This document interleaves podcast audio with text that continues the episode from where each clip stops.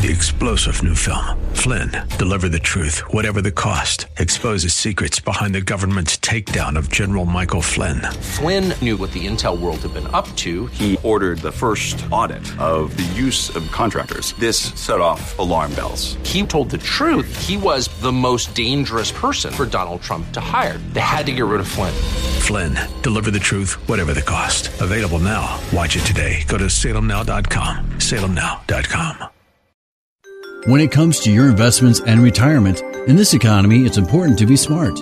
And with the Smart Investor Hour heard right here on AM 1420 The Answer, you'll get both smart and intelligent information you'll need to help with your investing. So sit back, listen, and learn with your host of the Smart Investor Hour, Tim Hayes of RBC Wealth Management. Good afternoon, everybody.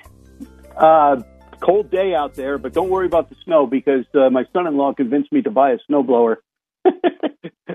We're never going to have snow this year.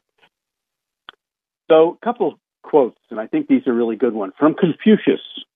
Sometimes life can be as bitter as dragon tears. But whether dragon tears are bitter or sweet depends entirely on how each man and woman perceives the taste. I guess, in other words, life is hard, even cruel, but it's also what you make of it. And then finally, uh, I think I can't remember who uh, exactly said this, but for all the sad words of tongue or pen, the saddest are these. It might have been. Uh, there we go. Starting off uh, thinking positively. In the meantime, uh, you know, this has been kind of an unusual first part of the year, and we're going to get into that in a second. But if you'd like to, uh, you know, I've been talking about several things the ADRs, uh, American depository receipts. Foreign stocks are starting to outperform, and that may be because of the dollar. Okay, so we got to watch that kind of closely. But also, I'm, I'm seeing a lot of things that I think are very important. And, and somebody asked me, uh, I had two questions uh, that just came in. Uh, number one, Tim, where would you place your money right now? And I would say, you know, if, if my stock money, I'd have at least 50% in dividend growth. They tend to be value stocks and they tend to be long term oriented. And the other 50%, I'd be looking at our best ideas, uh, all cap, okay? Because uh, Lori Calvasina is talking about the small caps, and the small caps have broken out. They've broken their downtrend line.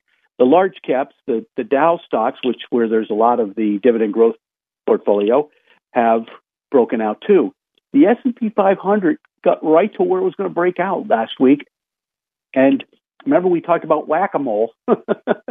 Tom Lee, you know, the, the game we used to play when we were kids and they'd spring load these things and one mole would come up and you'd whack it with a hammer. The Fed came out as soon as they, as soon as we were just about to break out on the S&P 500 and our, our favorite lady from the Cleveland Fed basically put a kibosh on that.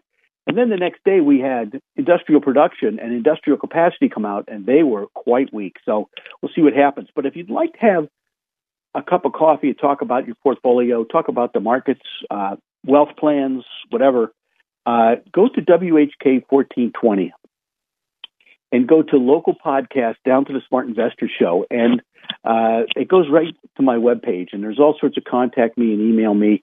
Make sure you go to the Insight page, okay? That's a very important page. For those of you people, you know, I'll, I'll just say this. Uh, you know, if you own a company and you don't think you're putting enough away, in your 401k or you'd like to see if you can put more away, we work very closely with Dunbar, uh, Dunbar and, and Bender. Uh, Dane Toppage was on the show a couple times last year, and uh, he's very good. The other thing is, uh, if you're planning on selling your company, uh, we what we do for our clients is we give them a good idea of what it's really worth because what you're going to talk to is private equity probably and they want to lowball you. What private equity does is lowballs the people, gets the cheapest price they can, then figures out ways to increase their cash flows and sell for three or four times what you you sold them to. So uh, it's all there. Uh, remember, the dog's the Dow. There's there's one dog of the Dow that has a six percent dividend yield, and they did outperform the the S and P by about 15 percentage points. So they were only down four percent last year. Uh, you know, the S and P was down about 19. So you know, I was listening to Lori Calvasina this week, and I, there was two big things I thought you needed to know. First of all, 2023 estimates have been coming down, and it's finally hit some of the leadership sectors like energy. Uh, it's finally taken its lumps, um, and also some of the staples too. So, uh, second, the S and P 500 stocks with high international revenue are outperforming domestically oriented companies. So that's the ADRs we're talking about. Okay, uh, Ford stocks have been outperforming the domestic stocks. It's that simple. So, you know, you have 2023 earnings per share forecasts to start, you know, have continued to soften. And so the former leaders are, are starting to take their lumps. Now, what's interesting is, you know, you've got the semiconductors thinking that I, they may have bottomed, okay?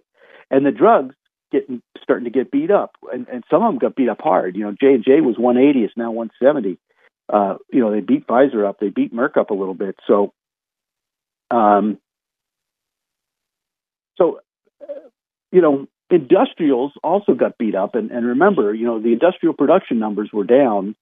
It's two months in a row now, and the and the capacity numbers were down a lot. So that's something you got to think about. Now, the other thing we talked about, uh, or Tom Porcelli talked about, is the retail sales report was pretty rough. It was a rough. Uh, that's when our our Fed chair, uh, you know, from the Cleveland area, she came out and uh, kind of poo pooed uh, some things, and then we had the industrial production numbers. So we had a, a copy of it. Uh, I mean, a, you know, a one-two hit. So we we whacked we whacked two moles on this one.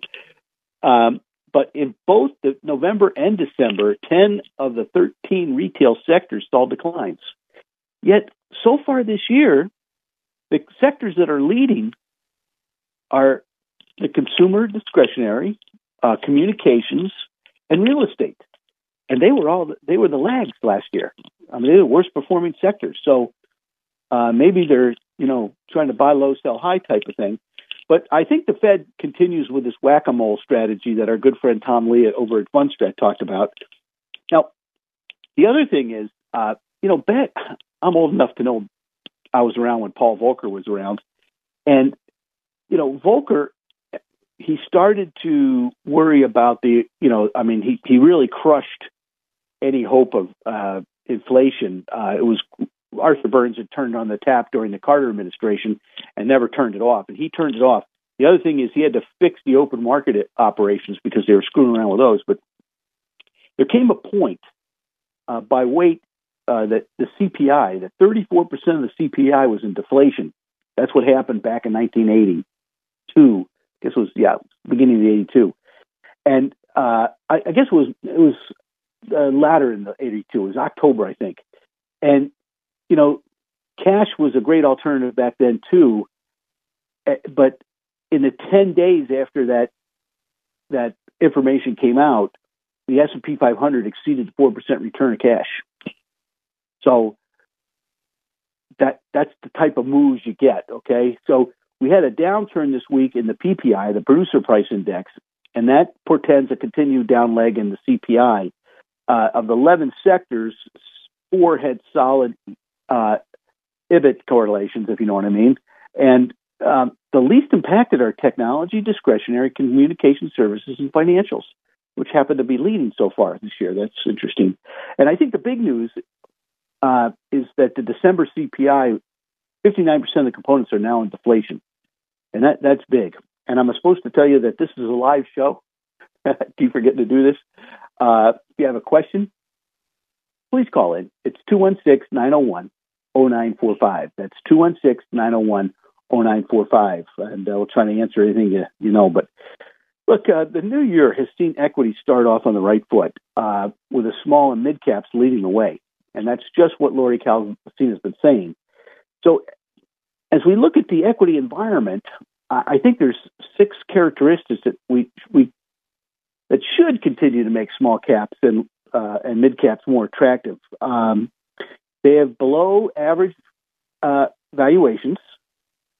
They're inexpensive relative valuations. Also, uh, they have better, better earnings profile, uh, and they they've basically factored in a recession. I mean, most of the small and mid caps are down 60 to 80 percent, and there's stronger lists you know liftoffs in those when the the bull market cycle begins. Because what was interesting this time around uh, is the lack of volume on the downside. It just there was just no liquidity. I mean, they just took them out, you know, and uh, there was a certain discount broker that did a lot of that, which uh, makes me, you know, you wonder why you're not paying commissions. uh,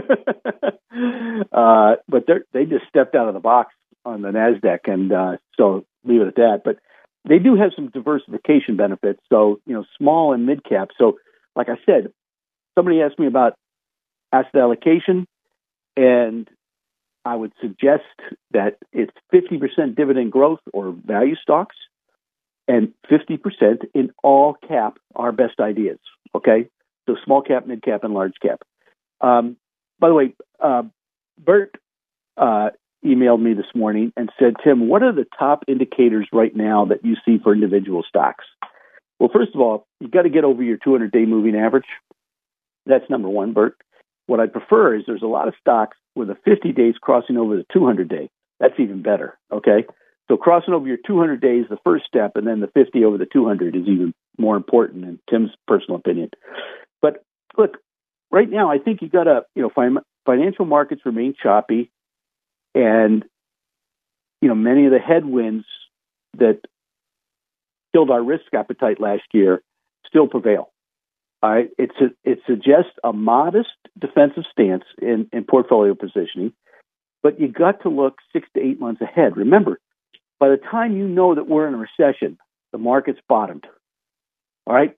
And if I look at the chart, you know, we talked last year about this time that the market was at the top trend line.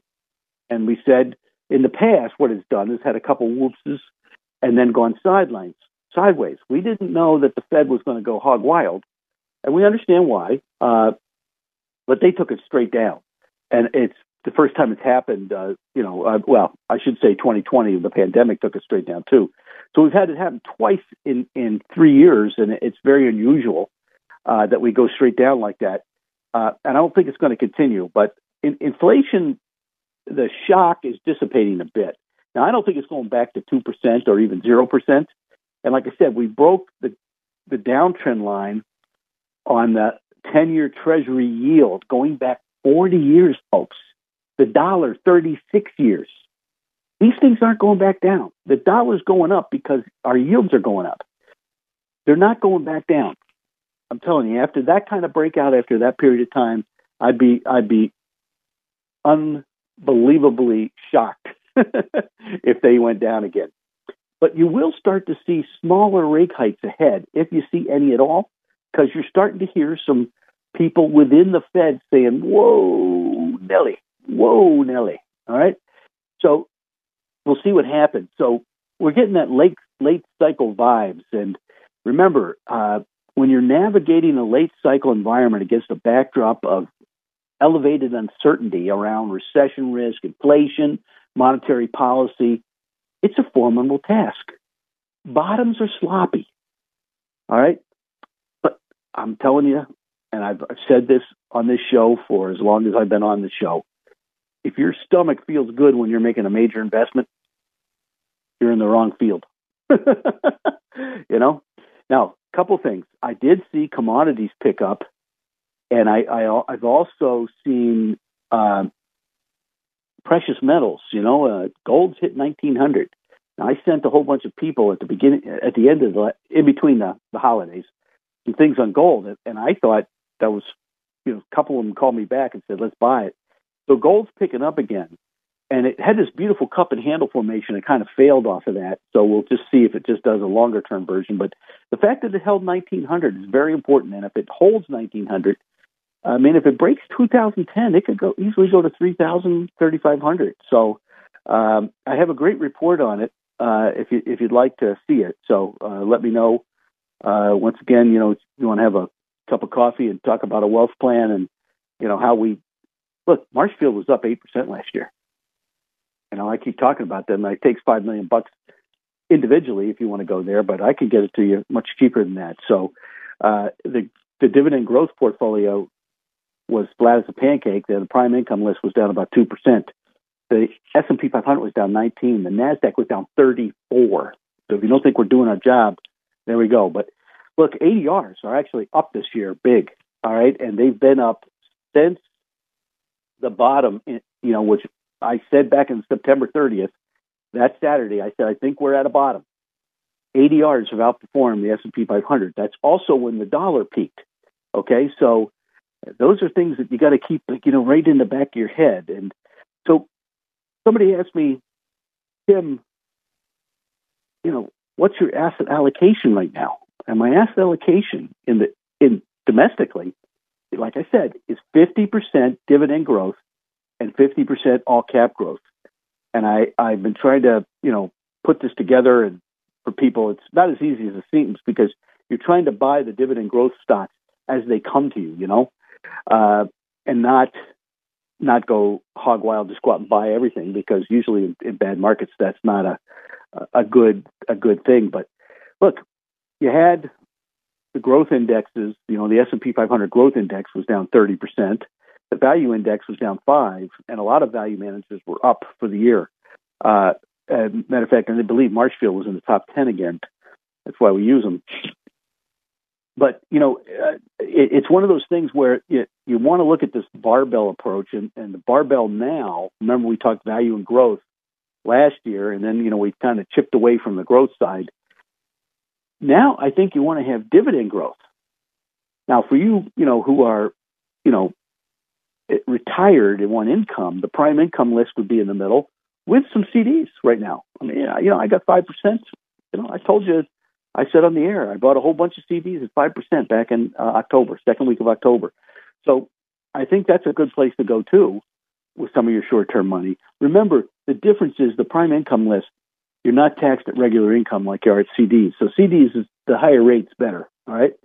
Um, so I would just keep that, at, you know, and then on the, the other side of the barbell, all cap growth. Remember, Lori Calvasina has been talking about small caps, and they've been outperforming now for three months. So we'll see how long that lasts. So that's how I would go about, you know, do, doing my portfolios, and I've kind of done that. But look, we have a, a major uh, political brinkmanship coming up here, uh, where we're trying to get the the president from spending as much money as he's been spending, and you know, so we we have this, you know, we're hitting the ceiling, okay, and I, I think uh, uh, U.S. default's exceedingly unlikely, but uh, the political brinkmanship is going to start now. So this could cause some volatility. Let's take a break. We'll be right back. Remember, the number here, if you have a question, is 216 901 0945. Stay tuned.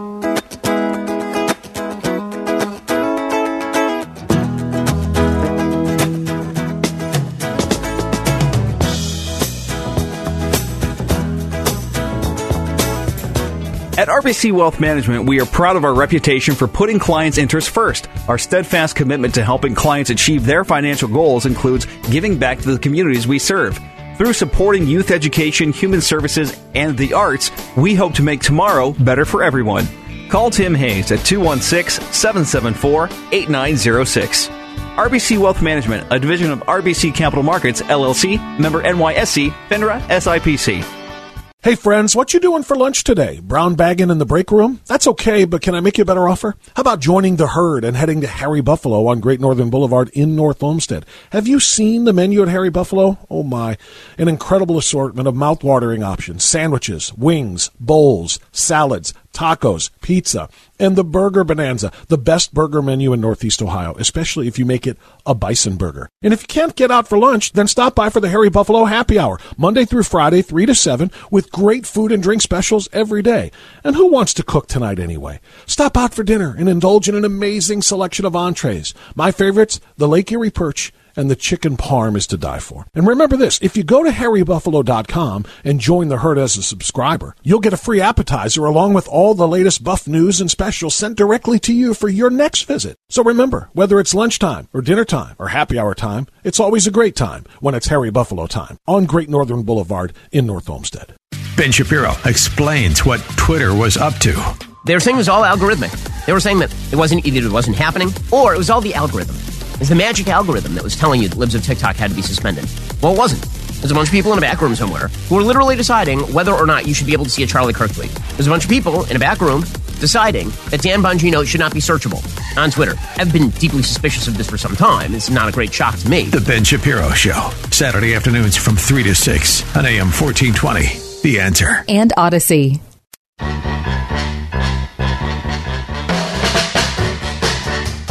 Okay, we're back. Uh, you just tuned in. It's the Smart Investor Show. And I do believe we have JR on the phone. JR, how are you? I, I am here, Tim. I have a question for you. But first, I have to give you my scenario. I am Okay. a real estate. I invest in real estate. I am uh, approaching 70 years of age, and I'm going to be going on Social Security. Will the income from Social Security will that be declared as earned income or passive income? Uh, it depends on your accountant. Oh, you know, okay. uh, all right. Uh, some accountants, uh, you know, do it as earned income. You know, Uh, so you know, uh, the- the- I'm so sorry. It, go depends. ahead. Well, look, It just when it comes to Social Security, uh, if you're looking at Medicare and all that other stuff, you know, they're going to deduct that obviously from your Social Security check. But they Right, also your social your Social Security depends on how much you earn outside. You know, okay. that, that that can be the problem. So I've heard passive, I've heard active, I've heard both, and uh, it depends on the accountant. I've got you know so, I've got an accountant who. Go ahead. Go ahead. No, go ahead. I'm, I, I I'm was going to say, so if I have an aggressive accountant, I could probably say I would like it to be done one way or the other that would benefit me rather than the government. I don't think I want to answer that question, but uh, that that's up to your accountant. And look, he's going to sign. Okay, so if Right, he thinks right. he can he he can do it the one way or the other way, he'll sign. It's If- not a if black or if- white issue. It's not a black No. or white issue, then, right or wrong? Uh, well, the government thinks it is, but I mean, I've, I've believe me, I've seen, I've seen tax returns, you know, because I have people come in and see me, and I've seen their tax returns where, you know, my eyes lit up a little bit. So, but if the guy's signing it, you know, he he must have, look, you know, I, I don't know if you've been audited, but I have, and, and when you get audited, your accountant sits next to you okay, because he signed it. And uh, if he's signing it, you know, it's it better be legal. Let's put put it that way. Okay. Oh, okay. Well, uh, it's not a matter of um, criminality, if I understand correctly. It's a matter of uh, What you're gonna pay. Exactly. If, if you pick a if you can support it, then you're not in trouble. I mean, the worst that may happen is that you're going to uh, get a penalty, but it's also possible you may receive a deduction. Correct. You know, Okay. so look, look. Uh, what I'm suggesting is I've seen it both ways. Uh, I'm not an accountant, and I'm, Okay. I'm not going to claim to be. Yeah, I'm not claiming to be. So I've seen it both ways, depending on the accountant or your accountant and how he feels about things. You know, but he, he's got to be able to justify. He's got to have, you know, the, uh, you know, when he sits, if he sits across from an IRS agent, uh, he better have, you know, all his ducks in a row. Okay. Right, right. Um, okay, that's a fair answer. Okay. Thank you. All right. Thank you, Tim. Yep. All right. Have a Bye. great day.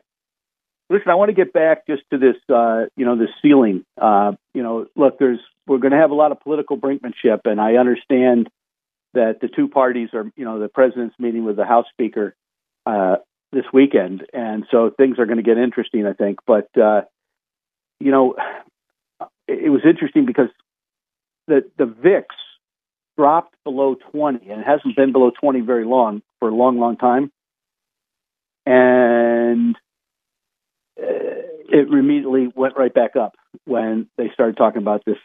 So, just I, I- think there could be some volatility. Maybe the volatility is already in the market because they've they've already figured it out. But uh, also, I I talked with uh, some people this week about their wealth plan uh, I'm going to you know sit down with some more people, get a copy of it, and and go over things uh, again.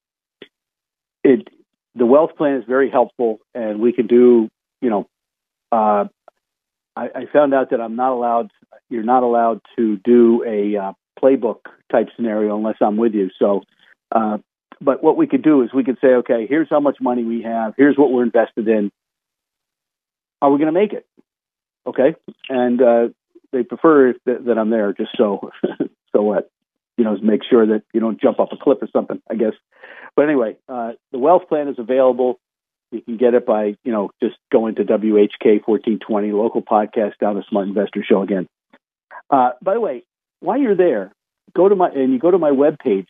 You know, don't forget Insight is a banner, brand new research, pretty much every other week. All right, and then under bulletin boards is Rob Sluymer's roadmap. And this week in roadmap, he said more stocks are showing signs of bottoming. Semiconductors are ignoring the recession memo. That's interesting. Uh, I also noticed that the number of stocks with positive monthly momentum has turned up.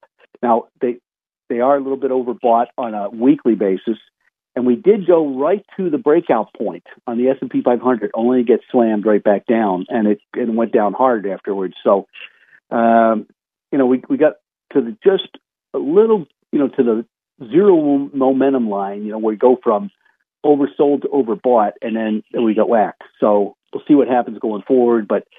Semiconductors have broken the downtrend line and seem to be ignoring everything, which is good. Uh, I held on some of my semiconductor stocks a little bit too long this time around, but if I look at the relative performance versus the S&P 500, they've broken their downtrend line too, which is very, very important, I think.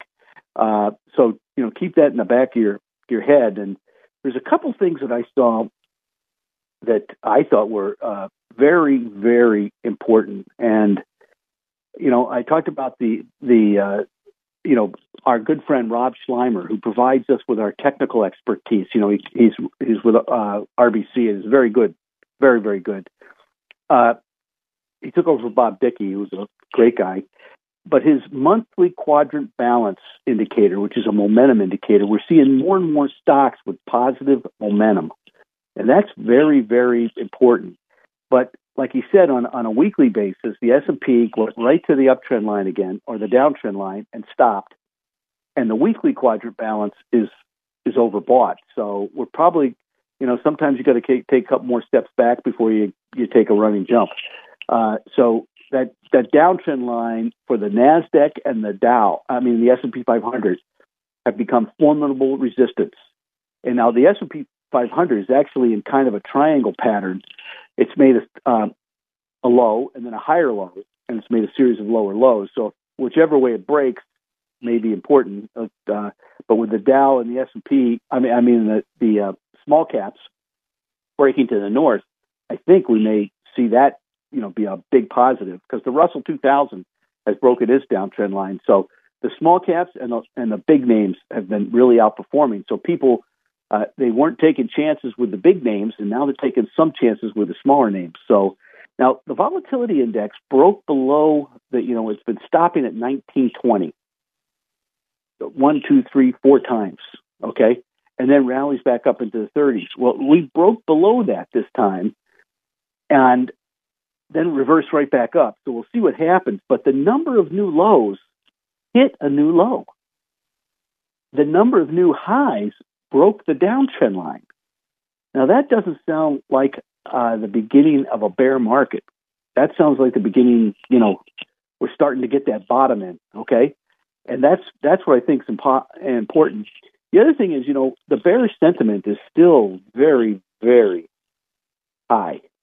I mean, the only times I've seen it this high is was back in the uh, the early 2000s, you know, 2007, 2008, and also back in in uh, 1989 uh, when Saddam Hussein rolled into town. So, and somebody asked me, Tim, what's better, growth or value? Value still has leadership. Uh, growth is you know, growth has outperformed for eight years now, so I don't think it's coming back right away.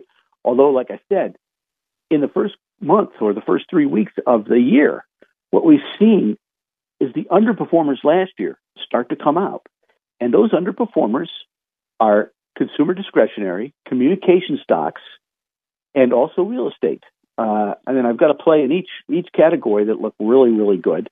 Now the other thing that happened this week is you know we talked about the high beta index versus the S and P low volatility index, which is the you know more the staples, etc. And the high beta is dominated by cyclicals for the most part. It has this beautiful rounded bottom, and it broke out and came right back, and now it's getting close to breaking down. I think the industrial production numbers and the industrial capacity numbers uh, set them back quite a bit. So we'll see what happens. You got to keep your eye on that. Uh, you know, they they held up extremely well last year, so we'll see if that continues. Uh, but just remember, and I keep bringing this up, but you got to remember this: the ten-year yield on a monthly basis broke a 40-year downtrend. Okay, now I think it's going to pull back, but I don't think it's it's giving it up. I don't think we're going back to you know zero percent or half a percent or anything like that. We're probably it's probably going to stay higher for longer. Now the dollar broke out and is is testing again, so that's something to you know it's it's holding support, but we got to go from there. But I, I I think we need a break, so let's take a break and we'll be right back. Uh, stay tuned. If you have a question, 216 901 0945.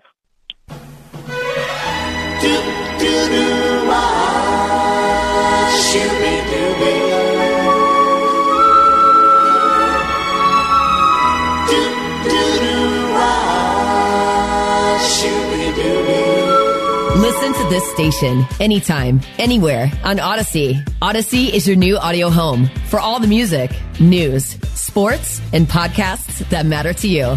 Audacy. That's A U D A C Y. Rags. They're really important, and I don't mind saying so. Or even getting called the ragged man by my boys. You see, from my earliest days apprenticing with Lee Newberg, I learned about the four things required of a true professional plumber. Answer the phone when the customer calls. Show up on time, do what you say you're going to do, and clean up your mess. That's it. And cleaning up your mess is one of the most important parts. It's one reason why Lee and I loved working for the older Eastern European ladies in Cleveland. They always had plenty of well laundered rags, and they let us use them. It just made the job cleaner and easier. Plus, they were great ladies. You know, we've always been blessed with the best customers in Cleveland. Nowadays, my sons often find me by the washing machine at the office, cleaning and folding rags. That's how I got named the Rag Man. And I take it as a compliment because clean rags and plenty of them are an essential component to the Wallacadoodle experience. Consider it done at WyattWorks.com. License number 30185. My friend and I are taking a trip to Mexico this year, but neither of us speak Spanish. So we downloaded Babbel and started learning Spanish fast. Want to start getting conversational in another language in as little as three weeks? Babbel's quick 10-minute lessons were designed by language experts to be the most efficient and effective way to learn a new language. ¿Cómo te llamas? ¿Cómo te llamas? ¿De dónde eres? ¿De dónde eres? Babbel's interactive lessons are created by real language teachers and voiced by real native speakers using a modern conversation-based method. So in no time, you can start speaking confidently about real-life topics in another language. Nosotras vamos a México en dos días y ahora hablamos español. Gracias, Babbel. Sí, muchas gracias. Babbel, language for life. Celebrating 10 million subscriptions sold. Now try Babbel for free at babbel.com. Just go to babbel.com and start learning a new language today. That's babbel.com. B A B B E L.com. When it comes to managing your retirement, it's easy to get lost. Look to RBC Wealth Management to guide you. Our experienced, knowledgeable financial advisors will build your investment strategy by designing a plan that's tailored to your unique financial needs. Call Tim Hayes at 216 774 8906. RBC Wealth Management, a division of RBC Capital Markets LLC, member NYSE, FINRA SIPC. Visit rbcwealthmanagement.com.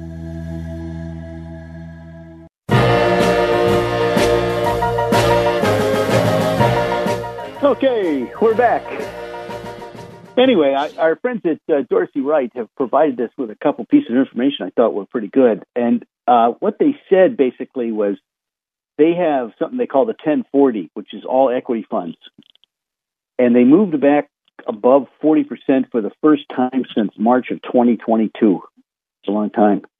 Uh, this indicator tracks the percentage of stocks or funds whose 10 week, 50 day moving average, if you will, is above its 40 week, 200 day moving average. And this commonly referred to as the golden cross, by the way, by many that implement, uh, you know, the technical analysis. So it's a more of a long term focus indicator. And uh, this is the 12th time the indicator has crossed above 40% in the last 20 years. So I thought, you know, the average return in a year is is about 9.6.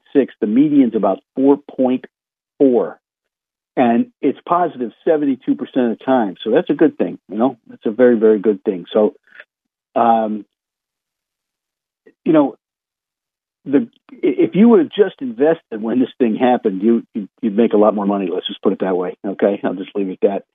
So. Uh, I looked at uh, the markets, and first of all, we we we finished up ten percent on the on the uh, bullish percent this week, so that was a big move. It's been a very positive first part of the January, and what we're seeing is we're seeing the sell off in the indexes, but the other stocks, you know, the New York Stock Exchange is, is going up, and that's a good thing. So, uh, what is the bullish percent? uh, first of all, it comes from our friends at, at uh, Dorsey Wright, uh, and they're the keepers of it. And what it is is a risk monitor. Okay, it checks the number of stocks that are that are point and figure buys and sell signals. And what happens is when everybody gets excited, you have more and more stocks that are on point and figure buy signals. And when people get depressed, there's less and less. And what you've got to do is start to work when everybody's depressed. You've got to start to think about buying stocks, not selling them. Okay. And then when everybody's happy, sell them. Now, last year, from March on, we talked about the bullish percent being at 81, then going to 60, then 78, then 60. You know, eh, I'm sorry, we talked about that in 2021. And people were too excited. I had question after question about which stocks to buy, which the stocks to buy. And my client said, Tim, you don't have any ideas. And I said, I have plenty of ideas. I'm just not using them right now. and uh, because that's when the bullish percent, that's when everybody's happy. Okay. That's not when you want to buy stocks. So we were at 44 a week ago. We're at 54. It's been a big move. Okay. And the hard part is that a lot of the stocks that are moving are $2 stocks going to four. Uh, and then, you know, names that the chart really doesn't develop. Okay, they just pop. So it's a little bit harder. So you really got to work off of. You've got to get the fundamentals. The chart's a little bit harder right now. That's happened sometime, and then you know move move to uh, you know make a move is what it comes down to. So it's a little bit harder. Uh, also, the, my clients are very bearish right now, which is what happens. So, but we are in a column of X's. We went into a column of X's this week. Uh, for the over the counter, the small caps. Remember, they they had to turn around at 32. They did. They were up 5.5 percent this week, and the world indexes went into a column of X's. So basically, we're in a very positive mode. Yet everybody's still bearish, and uh, you you know, like I said, the the leadership's changing. That's why people, you know, so if you've been in drug stocks, still think they're good for the long run. Uh, biotech stocks look really good still for the long run but the industrials are giving back a little bit. Okay, uh, and and you have, like I said, real estate stocks are going crazy. Um, the consumer discretionary stocks are going crazy, and uh, you know the communication stocks, which were dead last. Remember, they were dead last on dynamic asset level investing for a pretty long time here, and usually those are places where you're going to get the best deals. So, but when this happens, when it goes above forty, usually you have a, you know, at least a like I said, you have a 9, 10% move. So that's that's good. The positive trend for stocks also uh, broke out, broke a double top this week. And that's another thing that's a, another major positive. So it's above 48. So it shifts the that that particular indicator back to what we call bull confirmed status. All right. So things are picking up is what it's come down to. And and I you know basic materials has broke have broken out. Um, and consumer discretionary or cyclical, we'll call it, uh, are right. I think they broke out Friday. Uh, I think they, you know, I'm looking at the um, the index, and um, you know you just got to follow those a little bit closer. But I think it broke out, it broke a double top. We'll see what happens.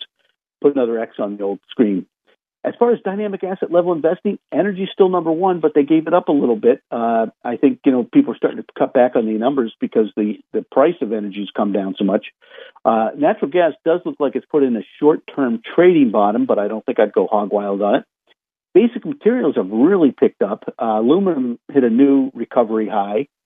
Uh, consumer non cyclicals are still there. Financials and industrials, they make out the sectors that are are favored. Utilities and healthcare are not favored or unfavored. Uh, I notice healthcare lost a couple points this week, but communication services are dead last at 27. I haven't seen too many scores below 20 in my career. Um, but I would still be equal weight industrials and underweight consumer cyclicals, although they are starting to pick up. So you got to be careful there. And then real estate's starting to pick up, and they've they've kind of outperformed here. So uh, the the stuff that underperformed last year and the most, which is consumer cyclical, technology, real estate, and communication services, all did well last week. So maybe the, they're starting to bottom. Who knows?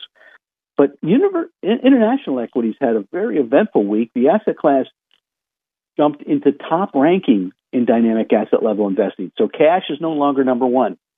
It's international equities, cash, commodities, domestic equities are almost tied then bonds, then currencies. So currencies are dead last. And then uh, I also noticed that the 10 year Treasury yield uh, broke a triple bottom at 3.45%. So uh, that's that's pretty important. I don't think it, I don't see it reversing back up anytime soon.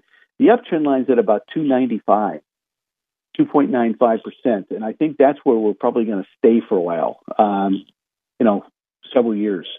Now, uh, Crude oil still on a buy signal, gold still on a sell signal, but it finished the week at 1900 above 1900.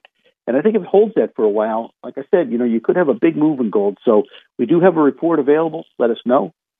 Um, but you know, gold broke its downtrend line, uh, and you know, it on a monthly chart had a really nice head. I mean, cup and handle formation, which is what uh, that's the formation that Bill O'Neil sold to Vanguard and Fidelity for a long time until they figured it out. Uh, and then he started Investors Business Daily, uh, but and, and, it failed. Uh, didn't fail all the way. Didn't break down the bottom. So I don't know what that means. I, I got to I asked some questions about that last week. But gold did break out. Uh, you know, it, it's up uh, up hundred bucks uh, over the last couple of weeks, and it did. It wasn't a downtrend up until literally the last I don't know week of uh, of the year. So in the last three weeks, it's really made a big move. Uh, so you know you, you're in a downtrend or you're not, and that's you know I'm here to admit that. so where do we go from here? Is what the question is, and I think the important part is that look, if you look at the long term, there have been three cyclical bear, mar- I mean, um, super cycles or, or secular bull markets. They've averaged from the bottom 2,300%. Now I'm going back to the bottom in 2009. If we just go up 2,000, we'd, we'd have an S&P 500 at 13,500 to 14,000. We're now at 3,900. So we got a long way to go. If we go to 2,300, we're talking about almost 1,600 on the S&P 500. Okay, so th- these are 17-year cycles. You know, there's usually a 34 year cycle for some reason. I don't know why that is, but 17 years down, sideways, bad market, 17 years up. So we were very overbought and now we're very oversold. And I think that's important. We just go back to that four year cycle. We're going into the fourth year. The third year of a presidential cycle usually turns up right around the, the middle of the summer. So what we're probably going to have is this kind of sawtooth move uh, sideways to up until the summer. And then I think we start the next leg of the bull market. The other thing I mentioned on a monthly basis, and this is important, is that we had, you know, if we, the distance between the four month and the 13 month moving average, remember, you always regress to the mean, was the highest I'd ever seen it. And I mentioned that, you know, back in January of last year. Now it's the lowest I've ever seen it. Hmm. you know, dividend growth portfolio right now makes a lot of sense. And look, we're at the bottom of the trend line and we've turned up. We we didn't break it.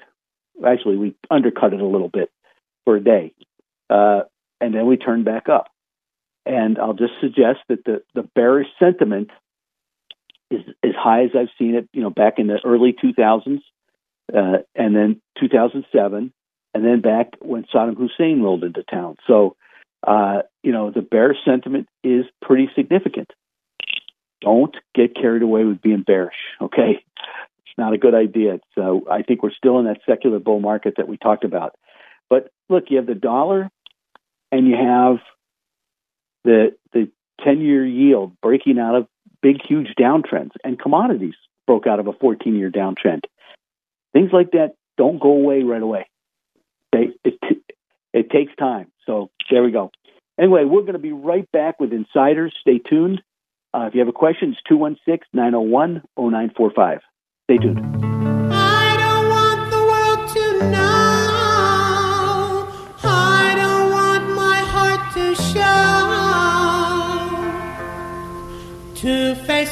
I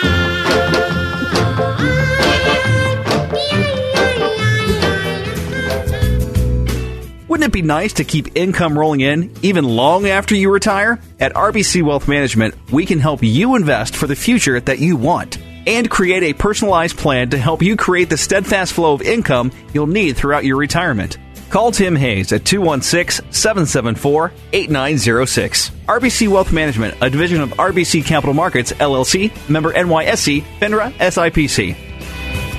Listen, you don't need to fix your skin. You need to find what works for your skin. So get to know all your skincare options at Ulta Beauty's Love Your Skin event happening now. Discover daily beauty steals of 50% off faves like Tula, Osea, and Maylis Cosmetics. Plus, find weekly wellness deals of 30% off brands like Truly, Love Wellness, and Foria. You're in your skin 24 7. Make it a place you love to be. Hurry, this event ends January 21st. Shop in store, online, or try curbside pickup today. Ulta Beauty. The possibilities are beautiful. Always Right Radio with Bob Frantz. You said if you take the shot, you will not get COVID. You said if people take the shot, they will not spread COVID. Then you said, you know, there was a, in some early trials, but it's 90% effective. 90% of the people won't get COVID. And then you said if you got the third booster, well, it's going to be marginally better, but you need the fourth booster. How many boosts and how many more billions of dollars collectively over those shots is going to take before you finally say out loud, okay, it doesn't work? Weekdays at 9 a.m. on The Answer. And Audacy. Okay. I uh, I haven't heard Two Faces Have I uh, in probably 25 years. So uh, Lenny, our technician, has done a great job of mixing them up.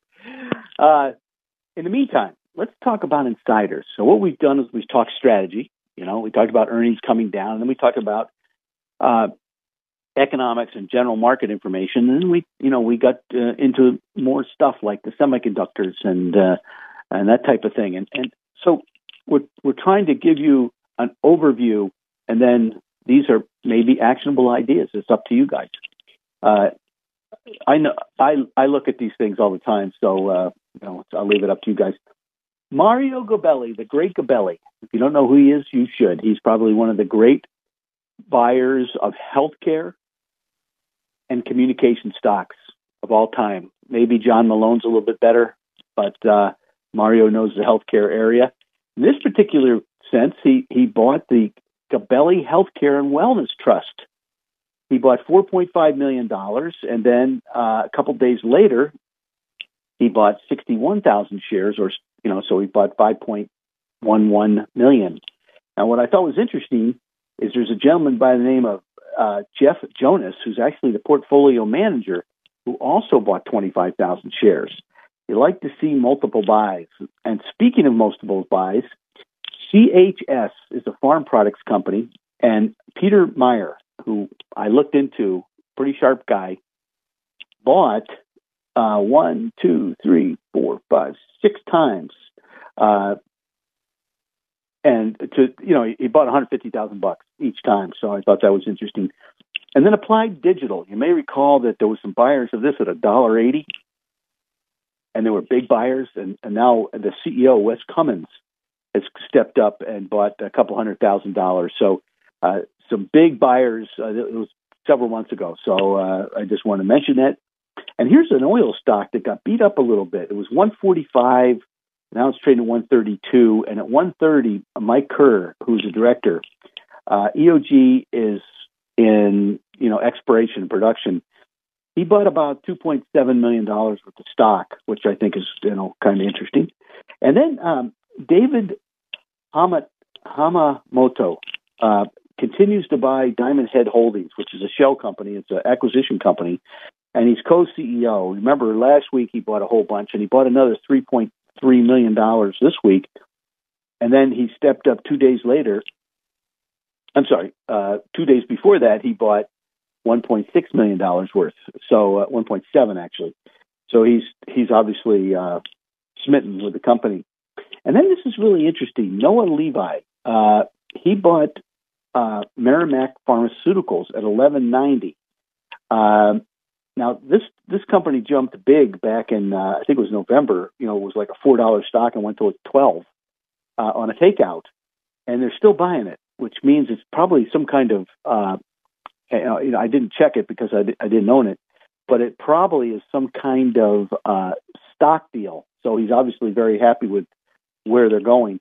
And then uh, Francis Blake, who's the director at, at Delta Airlines, uh, bought 12.8 thousand, uh, 12,880 shares to two and a half a million bucks. And I thought that was interesting simply because, uh, you know, nobody's been buying Delta lately. They've been selling. And then also, uh, you know, Coinbase, uh, you know, we had several buyers in the last couple of weeks, and we had another buyer, Tobias Lutke, who's a director. He bought $370,000. So quite a few buyers, uh, not as big as we've seen in the past. So just remember that. Now, look, uh, 2023 got underway, at a very nice, robust rally, and we were actually down half a percent until Friday, and then we, we became positive. So remember, usually, as goes the first week of January, after a down year, goes the market. So the market was up 1.4%. That's a very positive sign. Now, some people say it's the month of January, so we'll see. Uh, but we came right back to where we broke out from. So it'll be interesting to see uh, if you know these guys uh, uh, can get it. Well, let, we'll, just see if we can get the market going. Is what it comes down to. So look, the S and P 500 and the Nasdaq remain in downtrends this year. It's the small caps and the Dow that are, that have broken out, and also the the New York Stock Exchange Index, which is a huge index, by the way. So those are the indexes that are breaking out. So you've got to look in different spots than the S and P 500. You know, somebody asked me about Apple. Apple went parabolic, and I, I, I don't. It might not go down. I think it's going to go sideways for a pretty long time. I, you know, so I, it, look, Amazon and, and Google and all those names pulled back. The question is, will they go up? I don't know, but the we're we're seeing you know other signs. But you know, this week, uh, you know, if you go to the DeMark signals, uh, they showed a little bit of exhaustion. Uh, you know, so we'll see what happens. Uh, the, the percentage of S&P 500 names above their 200-day moving average this week exceeded 80% up until Thursday, and then the VIX plunged, you know, uh, down um, below 20, actually below 19 for the first time, and we've seen in a long, long time. You know, so uh, it's it's kind of tough to tell you, you know, where we're going from here. But you know, the VIX has, at when it's hit 19 and a half, it's rallied back up to 34 four times in the last year.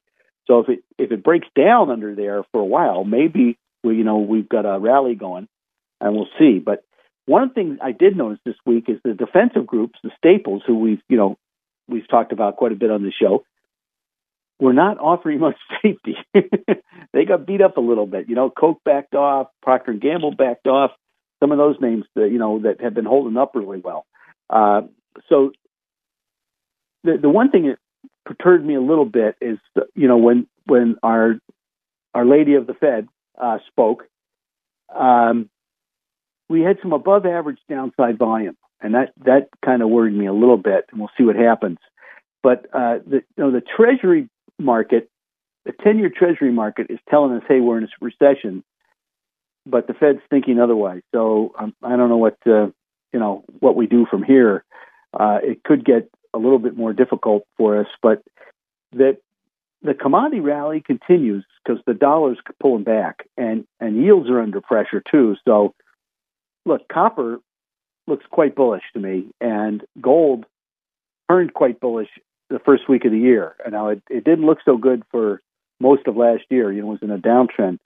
So we'll, we'll see what happens. Uh, now, the other thing is the dollar is right where its major support is. So the dollar rallies, they could pull back a little bit.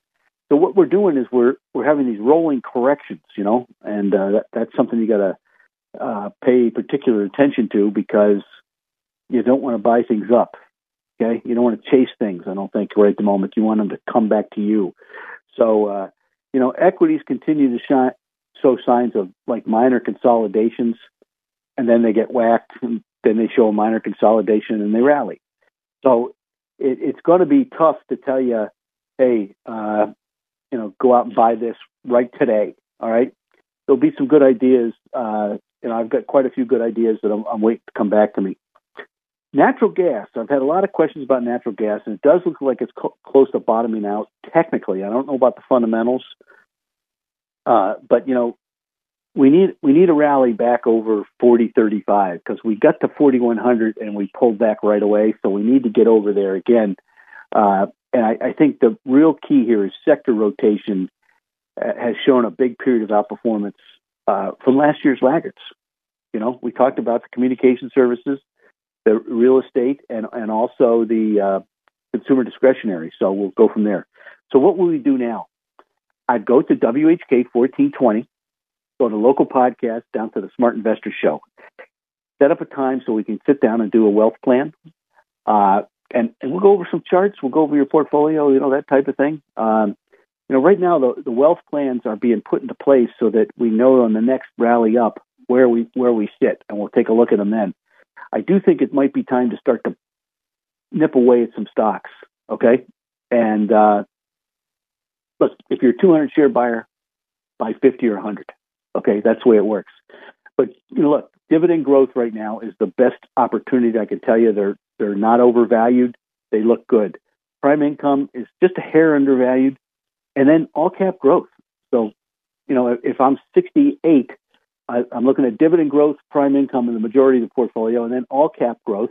You know, you get our best ideas and uh, you know put a few here, a few there.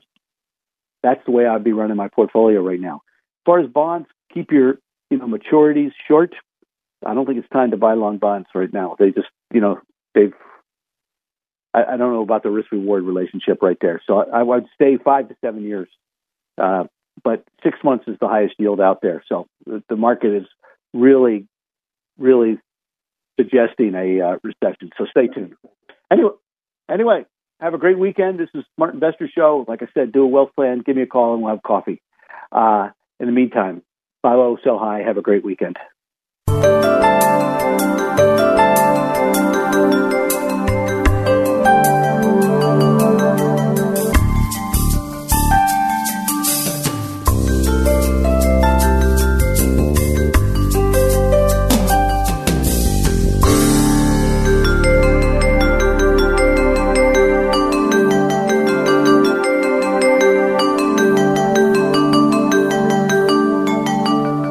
Thanks for listening to the Smart Investor Hour. To reach Tim during the week, call him toll free 888 223 7742. That's 888 223 7742. Or visit his website rbcwmfa.com slash Tim Hayes. That's all one word in the address bar rbcwfma.com slash Tim Hayes. Please join us again next Saturday for the Smart Investor Hour to hear more smart investing from Tim Hayes of RBC Wealth Management. Three star general Michael J. Flynn, head of the Pentagon Intelligence Agency, knew all the government's dirty secrets. He was one of the most respected generals in the military. Flynn knew what the intel world had been up to. He understood its funding. He ordered the first audit of the use of contractors. This set off alarm bells. The explosive new documentary, Flynn, Deliver the Truth, Whatever the Cost, and covers the facts behind this scandal. Flynn told the truth. He was the most dangerous person for Donald Trump to hire. I find out the worst enemy that I'm going to face in my life is right here in America. They took my assessment and they wanted me to change it. And I was like, I'm not changing it. They had to get rid of Flynn. With in depth interviews, archival footage, and never before seen personal records of the man behind the headlines. I just felt like I was drowning. Flynn, deliver the truth, whatever the cost. Available now. Watch it today. Go to salemnow.com. Salemnow.com.